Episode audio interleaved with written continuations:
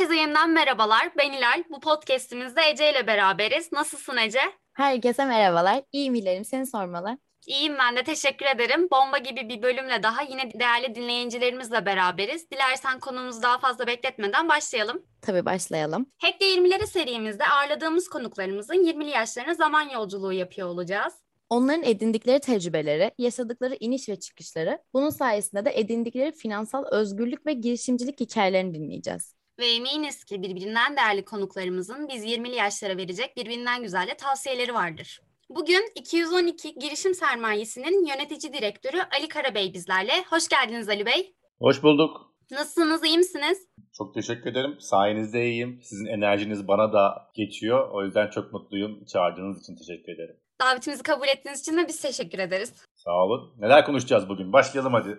Hey, Ali Bey, az önce de konseptimizden bahsettik zaten. Sizin gibi başarılı insanları burada ağırlamak bizim için büyük bir zevk. Ben size şunu sormak istiyorum. yirmili yaşlarınıza seslenebiliyor olsaydınız o günkü hallerinize neler söylerdiniz? Neler söylerdim? Çok şey söylerdim de beni dinlemezdi fazla büyük ihtimalle. Yani siz de dinlemeyeceksiniz de bir kısmının dinleneceğini varsayarak insan sizin yaşınızda çok şey bakıyor. Yani ben de öyleydim.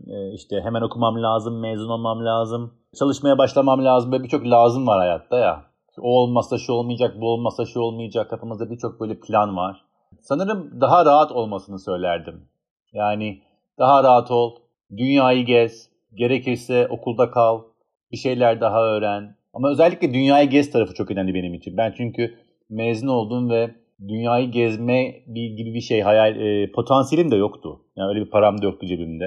Ama isterdim yani keşke sırtıma çantamı alıp mezun olduktan sonra değişik ülkeleri gezseydim, farklı işler yapsaydım çok iyi olur diye düşünüyorum. Bunun dışında daha fazla risk al derdim. Yani hemen işe sarılma, çalışmaya başlama, daha fazla risk al. Hiç bilmediğin konulara dal gerekirse ki bu da demin bahsettiğim dünyayı gezmekle de alakalı biraz. Biraz daha risk al. Çünkü yirmili yaşlarda sahiden çok daha kolay bu riskleri almak. Her sene daha zorlaşıyor.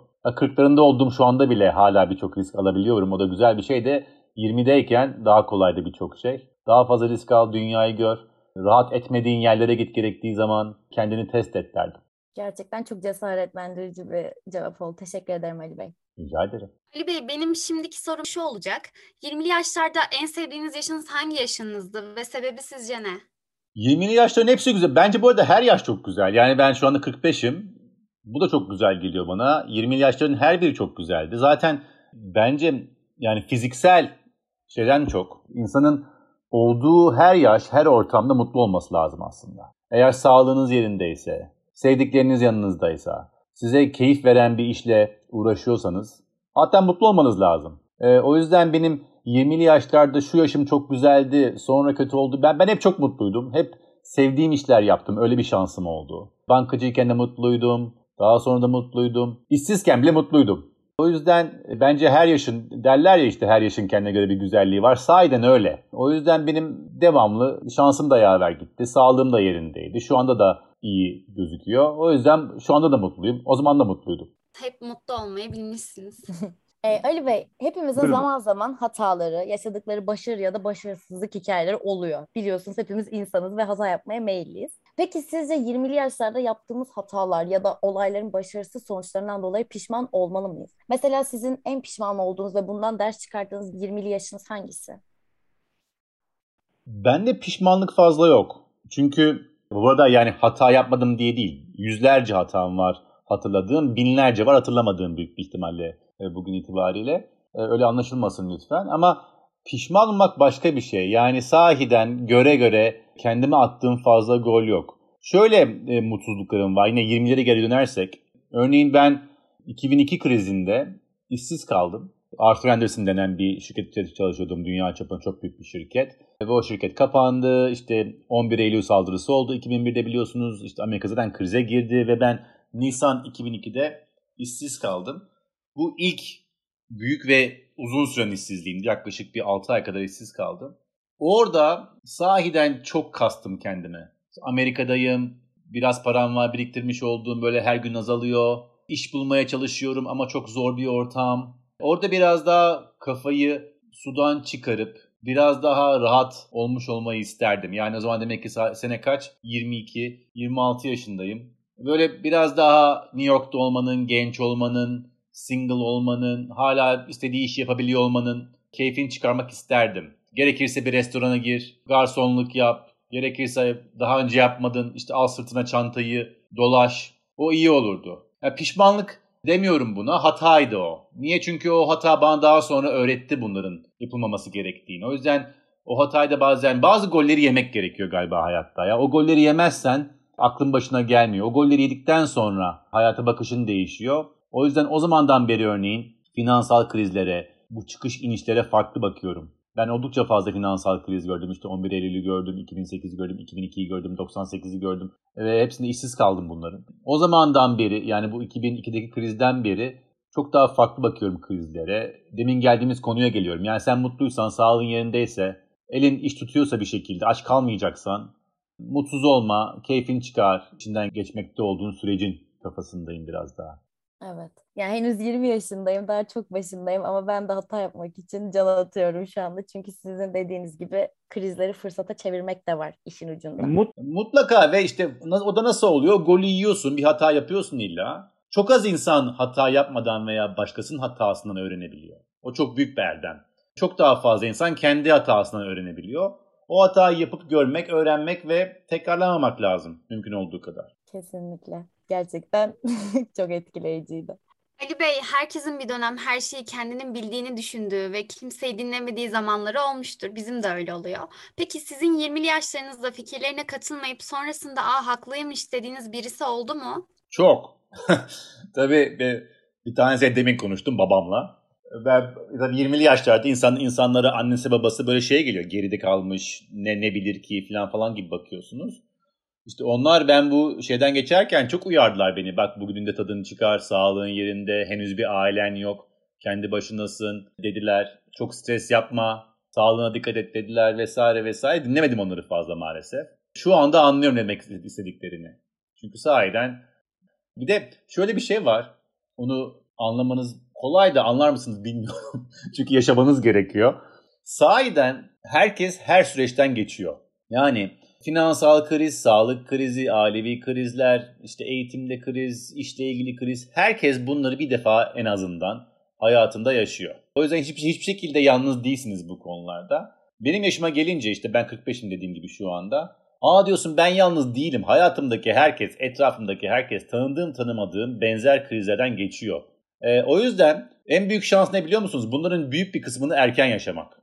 Çünkü kırkından sonra, ellisinden sonra yaşayacağınız finansal kriz yirmisinde yaşayacağınız kadar sizi etkilemiyor. Çok daha fazla etkiliyor pardon.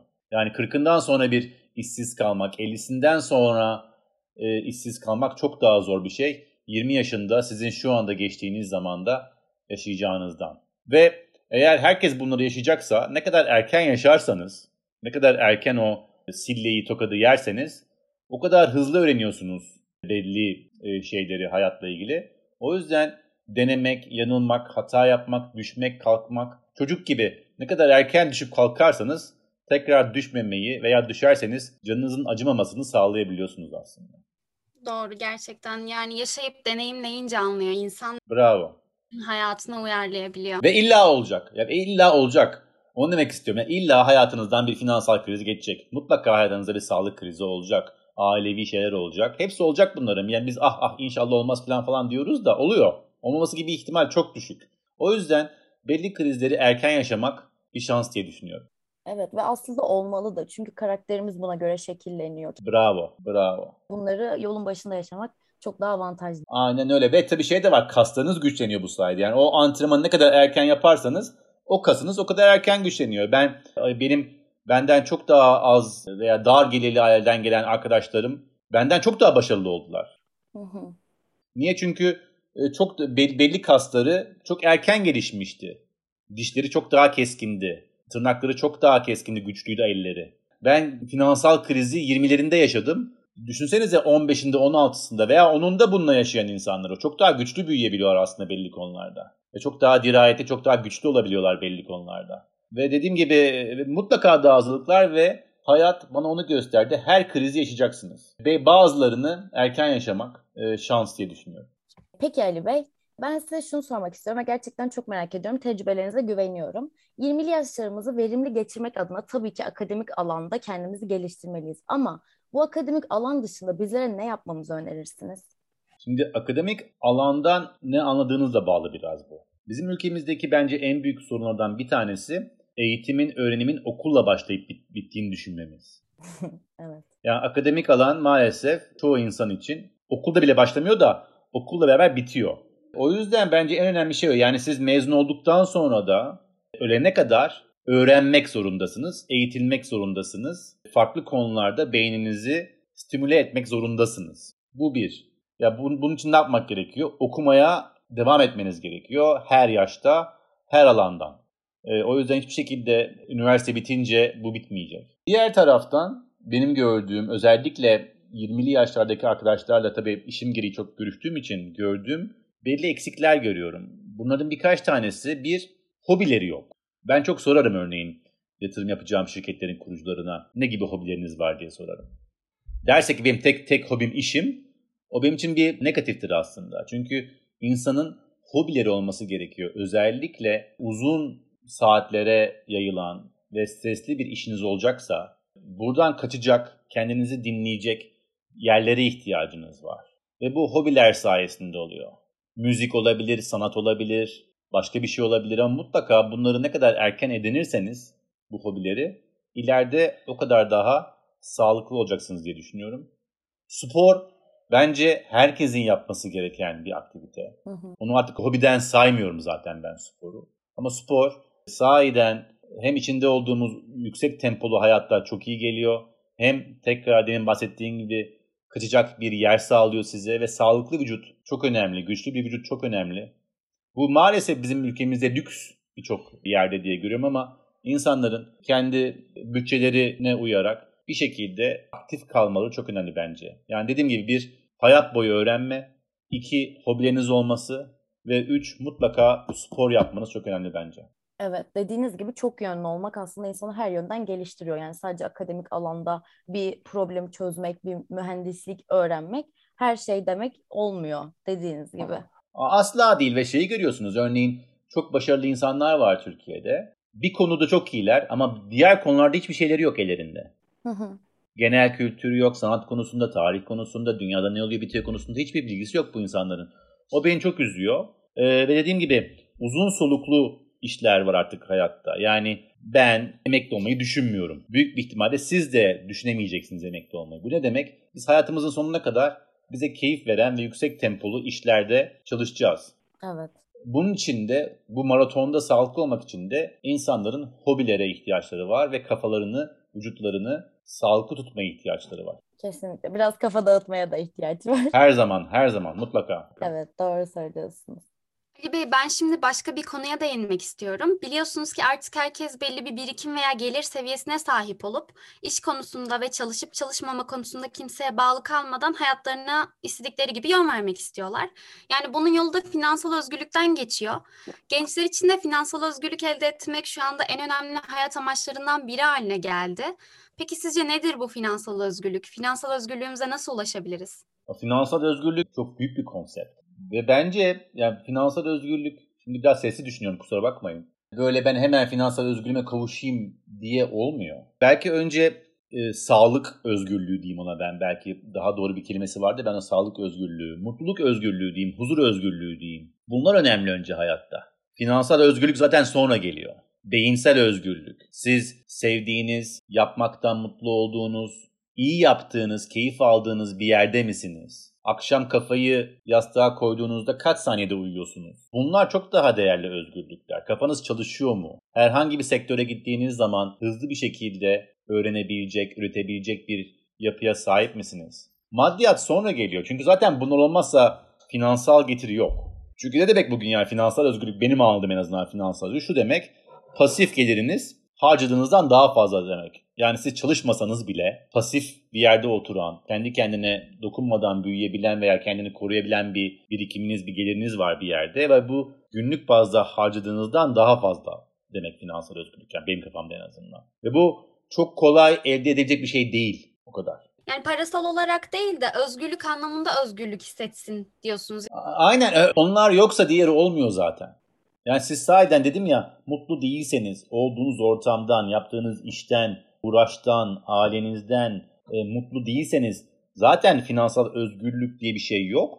Olsa da diyelim ki oldu şans eseri, yine huzurlu ve mutlu olmanız gibi ihtimal yok. O yüzden eğer öyle bir ihtiyaç varsa genç arkadaşlar arasında ben nasıl finansal özgürlüğüme kavuşacağım diye önce diğer ve daha önemli özgürlüklere fokuslanmalarını tavsiye edeceğim. Yani siz yaptığınız işi seviyor musunuz? Sabah kalktığınızda hafta başı ayaklarınız geri geri mi gidiyor, koşarak mı gidiyorsunuz örneğin işinize? Çok güzel gösterge. Para almasanız da bu en güzel test budur. Para almasanız da bu işi yapar mıydınız? En güzel test. Bunun cevabı evetse doğru yerdesiniz. Bunlar çok daha zor sorular aslında. Cevapları da zor. Ee, ama ben sizi zorlayayım. Biraz şey yapayım. Biraz challenge edeyim arkadaşları. arkadaşları. Bunlara bakın biraz lütfen. Çünkü finansal özgürlük sahiden, yani pasif gelirinizin aktif giderinizden daha fazla olması çok uzun süren ve meşakkatli bir yol. Ve bunun için de size keyif veren, keyif aldığınız için iyi olduğunuz işlerle uğraşmanız lazım. Çok doğru. Önce kendi özgürlüğünüze kavuşun diyorsunuz. Bravo. Yani beyniniz rahat olsun, ruhunuz rahat olsun, yüzünüz gülsün, sağlığınız yerinde olsun. Finansal özgürlük sonra gelir. Gelmese de önemli değil. E, Ali Bey şöyle, zaten yeterince finansal özgürlükten bahsettik ama konu buraya gelmişken günümüzde birçok kişi finansal özgürlüğü ultra zengin olmaya benzetiyor. Bazıları ise bunu yakalasa dahi finansal anlamda özgür hissedemiyor çok normal olarak. Peki siz bir yatırımcı olarak az önce de bahsettiniz biraz ama finansal özgürlüğünüzü kazandığınızı düşünüyor musunuz? Ve bu bağlamda finansal özgürlük hikayenizi sizden dinleyebilir miyiz? Ben bir yatırımcı olarak finansal özgürlüğümü kazandım mı? Evet. Şimdi demin ki betimlemeden gidersek, yani benim pasif gelirim veya mal varlığım giderimden daha mı fazla? Değil. Demek ki ben finansal özgürlüğüme e, kavuşmadım. Yani ben bugün hiçbir şey yapmasam hayatımı idame ederim diyemem. Doğru olmaz bu. Ha, birçok şeyden kısarsam vesaire vesaire, çocukları okula göndermezsem o zor olur. Becerebilirim de diğer türlü olmuyor. O yüzden benim çalışmam gerekiyor.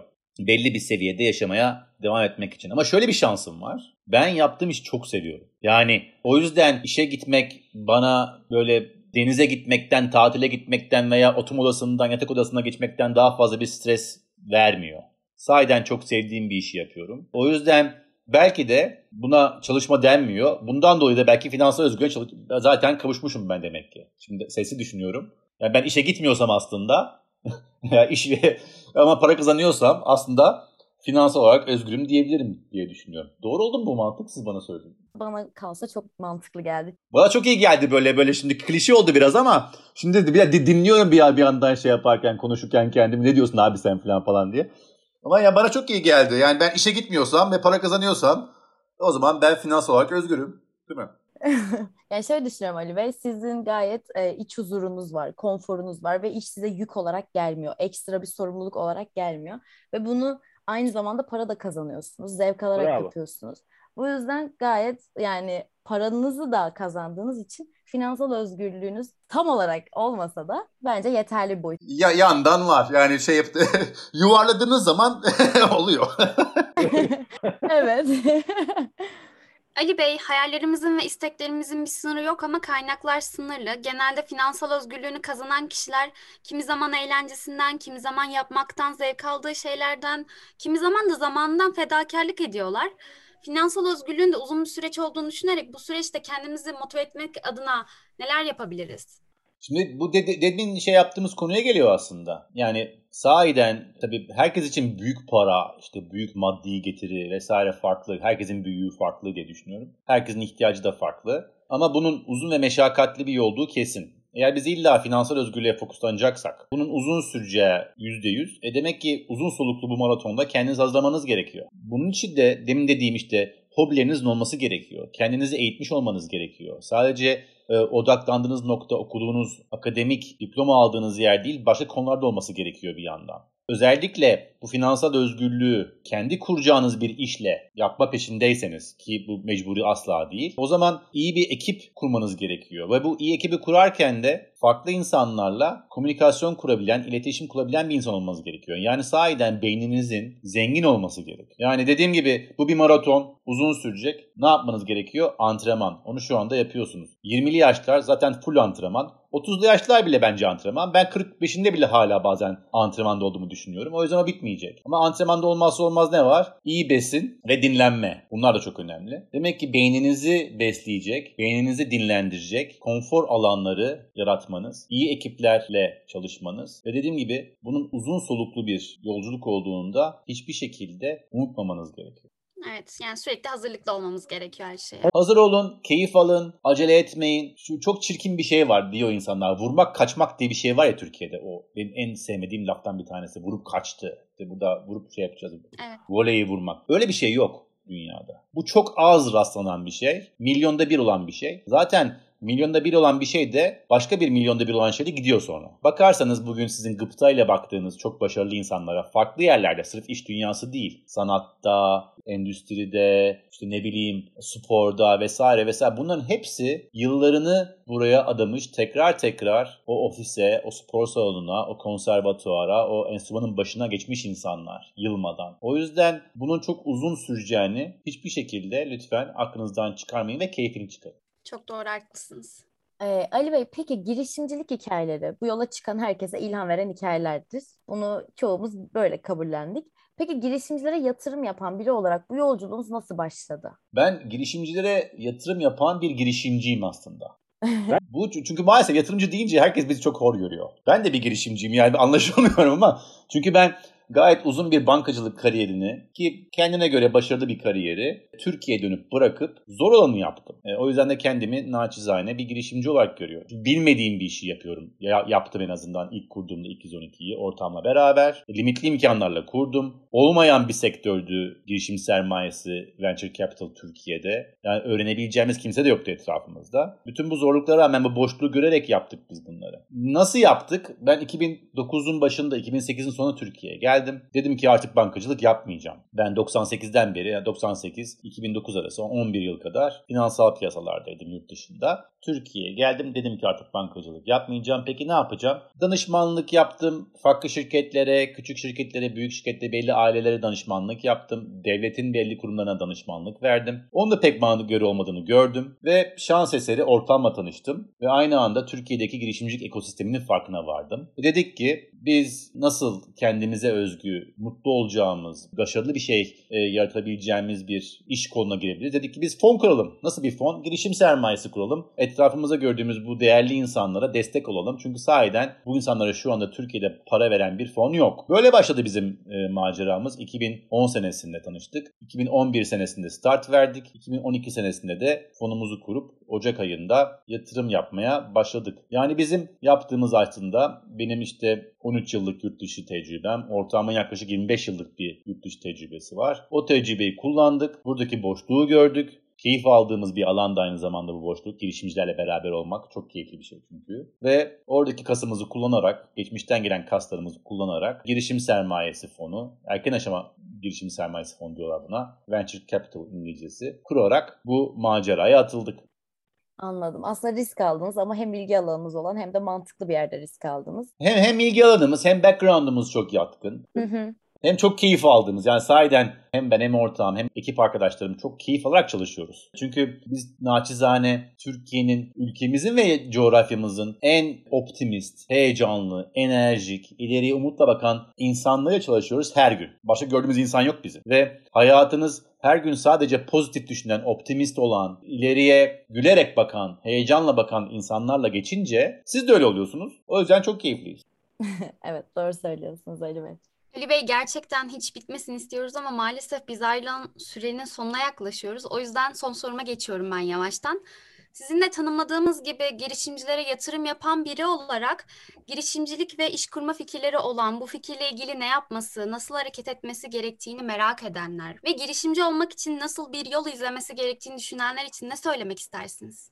Girişimcilik bir kariyer seçimi. Çoğu kişi, özellikle işte girişimcilik rüzgarına kapılıp benim bir fikrim var diyen çoğu kişi bir kariyerden çok şimdi bunu yaparım daha sonra belki ba- başka bir yerde olmazsa devam ederim diye bakıyor olaya. Ben bir kariyer seçimi olarak bakıyorum. Yani nasıl siz bugün bankacı, sanatçı, doktor olmayı seçiyorsanız girişimciliği de öyle seçmeniz lazım. Bu bir. Eğer böyleyse benim tavsiyem özellikle iş tecrübeniz yoksa mutlaka ya bir girişime ya bir firmaya birkaç yıllığına bile olsa girip kendinizi eğitmeniz. Çünkü bence sadece girişimci ruha sahip olmak yeterli değil. Benim düşüncem yüzde doksan dokuz insan için bir iş ortamını görmek, bir girişim nasıl çalışır görmek, nasıl çalışmaz görmek çok önemli diye düşünüyorum. Çünkü sadece bir fikir yetmiyor bir girişimi ayağa kaldırmaya. Çok daha fazla hesaplamanız, kitaplamanız, günlük bazda yapmanız gereken aksiyon var. Bunların da birçoğunu başka bir girişimde çalışarak veya başka bir şirkette birkaç yılınızı geçirerek sahip oluyorsun. Benim ilk tavsiyem bu olur. Ve dediğim gibi en önemlisi bunun bir kariyer seçimi olduğunu, hiçbir şekilde bir fikre, bir projeye bağlı olmadığını, büyük ihtimalle ilk fikrinizin, ilk projenizin başarılı olmayacağını, o yüzden buna uzun soluklu bakmanız gerektiğini, yani bu fikir oldu oldu, olmadı ben tekrar iş hayatına dönerim değil de ben bu değilse bir sonraki, olmazsa bir sonrakine girişeceğim kafasıyla bu yola çıkmanız lazım. Çok değerli tavsiyeler gerçekten. Girişimciliği seçtik diyelim ki başlayacağız, öğreneceğiz ve kendinizi de eğitin diyorsunuz bu konuda. Mutlaka. Bu arada kendinize eğitebileceğiniz konular zaten sınırlı. Ama dediğim ya özellikle bir girişimde çalıştığınız zaman yani kurulmuş, belki biraz parası olan, büyümeye çalışan bir yerde olduğunuz zaman sahiden o bir yıl içerisinde çok şey öğreniyorsunuz. Hem kendiniz hakkında hem dünya hakkında, iş yönetimi, ekip yönetimi, finansman vesaire hakkında çok şey öğreniyorsunuz. Bütün bunları illa öğreneceksiniz. Demin dediğimiz şey gibi, kriz konusu gibi. Bütün bunları öğreneceksiniz. Ya başkasının parasıyla ya kendi zaman ve paranızla öğreneceksiniz. Kendi zaman ve paranızla öğrendiğiniz zaman daha uzun ve daha pahalı oluyor. Ama öğreniyorsunuz. Başkasının parası ve zamanları yaptığınız zaman daha ucuza ve kısa zamanda oluyor bu. O yüzden bakarsanız ilk işi çok başarılı olan çok az insan vardır. Benim tanıdığım ilk işi, yani ilk kurduğu iş başarılı olan sadece Yemek Sepeti ekibi var. Benim tanıdığım çok daha fazla başka işler yapmış, bir yerlerde çalışmış, kurmuş, batırmış, tekrar kurmuş, tekrar batırmış. Bu çok daha fazla gördüğüm etrafta örnek. O yüzden benim de tavsiyem okulun size öğretmediği birçok şey var. Ne kadar hızlı iş hayatına atılırsanız hem okurken hem de okuduktan sonra ve ne kadar hızlı bu eğitimi de alırsanız daha sonra girişimcilik hayatınızda size çok desteği olacaktır. Doğru. Zamanla yaşadıklarımız bize öğretecek ve bu şekilde deneyimleyeceğiz. Bravo. Aynen öyle. Çünkü sahiden bir şirkette girişim olsun, küçük olsun, büyük olsun fark etmez. Öğrenecek çok şeyiniz var. O yüzden ben minimum iki üç yılınızı bir girişimde veya bir firmada öğrenerek geçirmenizi tavsiye ediyorum. Kendi şirketinize atılmadan önce. Harika. Çok teşekkür ederiz Ali Bey. Ben teşekkür ediyorum. Biz gerçekten hiç bitmesini istedik. Çok keyif aldık. Bizim için çok verimli bir etkinlik. Yine bekleriz. Biz sizi tekrar bekleriz. Umuyoruz ki Ali Bey. Ben teşekkür ederim. Ben de keyif aldım. Umarım söylediklerim yararlı olur girişimciliği düşünen arkadaşlara. Özellikle şey konusunun altını çizebilir miyim ben bir konunun? Lütfen şeyi atlamayın. Hayat boyu öğrenmek çok önemli. Etrafta çok fazla üniversite mezun cahil insan var. Ve maalesef bunun sebebi çoğu insanın üniversiteyle başlayıp öğrenmeye, üniversitede bir şeyler öğrenip daha sonra tekrardan hiçbir şeye merak sarmaması, bir kitabın kapağını açmamasıyla alakalı bir şey. Bu bir. İki, lütfen, lütfen, lütfen hobileriniz olsun. Rica ediyorum hayatınızı renkli kılın. Çok önemli. Üç, lütfen spor yapın. Özellikle gençken başlayın ki ileride devam etmeniz daha kolay olsun. Çok teşekkür ediyoruz bu değerli tavsiyeleriniz için. O zaman diğer bölümlerde görüşmek üzere diyoruz. Hek'le kalın. Hoşça kalın. Tay tay tay tay tay.